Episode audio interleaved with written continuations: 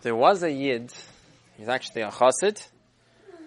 His business he would do for his parnasa to make money was he would deal in stamps. If you ever get a letter in your house in the mail, there's usually a stamp on the corner, and the stamp is you pay money for it, and then when you give it to the post office, say, okay, he paid for it, we'll send the letter. So for a regular envelope, it's one stamp. It doesn't cost so much. If you want to send something heavy, then you have to pay more. Nowadays, they could print the stamp on it with a special code. But not too long ago, they only had stamps you stick on it. If you want to send a letter far away, you have to put more stamps. Every country around the world, they have their own stamps. They put draw different drawings, different pictures on it. And stamps have been around for hundreds of years. When people wanted to send letters, so you have to buy the stamp and give it to the mailman and he'll deliver it for you. There are many countries for many years. So this person, his business was he would buy and sell old fancy stamps. Like when you might want to buy anything, toys, and sell for a little more, buy food, he would go to different places around the world, try to find old fancy stamps and buy them. And other people, they would pay money for it. Oh, they like nice stamps. So he would travel around the world, taking an airplane, and every time before he would travel, go on a trip somewhere, he would always ask a bracha from the Rebbe before taking a trip. So one time, he wanted to take a trip to somewhere far away in Central America, and he wrote to the Rebbe to get a bracha, and he didn't get an answer. So the day was coming closer. He planned his whole big trip, do a whole lot of business, and this is like his biggest trip of the whole year, and he didn't get an answer. So what do I do? So he called the Rebbe's secretary and said, What do I do? I'm coming closer. I'm supposed to go on an airplane, but the Rebbe didn't answer me, didn't give me a bracha. So what should I do now? So the Rebbe's secretary said, You know what?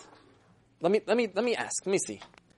Then, the Rebbe's secretary told him, Give me all information about your trip.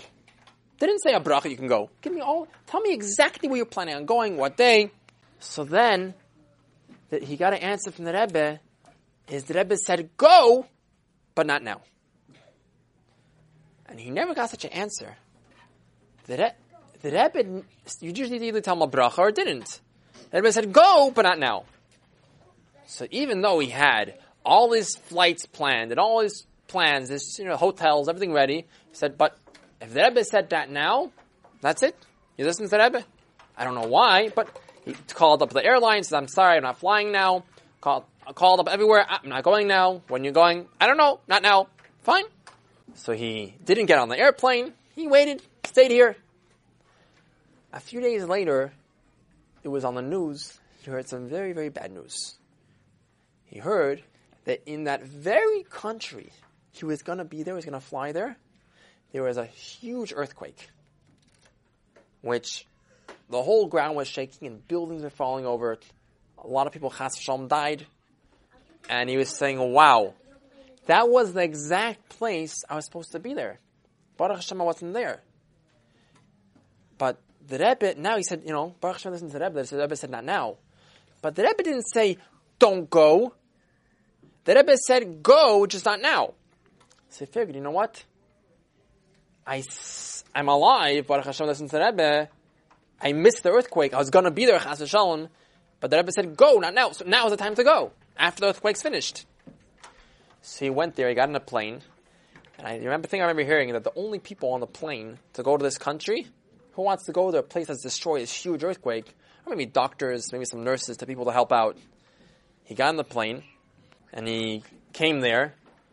When he got to the city, it was a horrible, he couldn't imagine what he was seeing. He was seeing buildings falling over, trees falling over, and he saw Chas Hashem, a lot of people died from the earthquake. And, and it was crazy. He was going through the place. He saw the hotel he was supposed to stay in, and that hotel wasn't there anymore. The hotel was a pile of stones. Saying, Hashem, if I would have been inside of there, would have never got out. And he started traveling, saying, Where is the post office? where they saw the stamps. So he came to the post office and he saw, wow, this building didn't fall down. A lot of big buildings collapsed. This one building, maybe a few buildings standing, but this building was standing. Didn't fall over. He came inside and the person who works in the post office, who usually sees him every maybe once a year when he visits, he saw this chassid, this yid, and he said, "Oh, thank you for coming to see us." He started crying, gave him a hug, and he said, "You know how hard it is for us here. We just had to. It's so nice of you to visit us." And he said, "You know what? You're such a good friend, and I have so much studies now. I can't think of. You know what? Here, take this big box of stamps. Here." He gave him a huge box with fancy schmancy stamps like he never gave me before, and said, "You know what? Take this, do good things with it, and worry about the money later. Right now, I can't think about it. Here, you're such a good friend. I'll give you a huge amount of stamps." So now that he got this huge box of stamps, with each stamp a lot of with a lot of money, he made more money from this trip than he ever made in a long time. And now he's able to do a lot of mitzvahs with this money. He's able to give more tzedakah. He's able to do more mitzvahs, a lot of good things. And he listens to the Rebbe. The Rebbe said, go, but not now.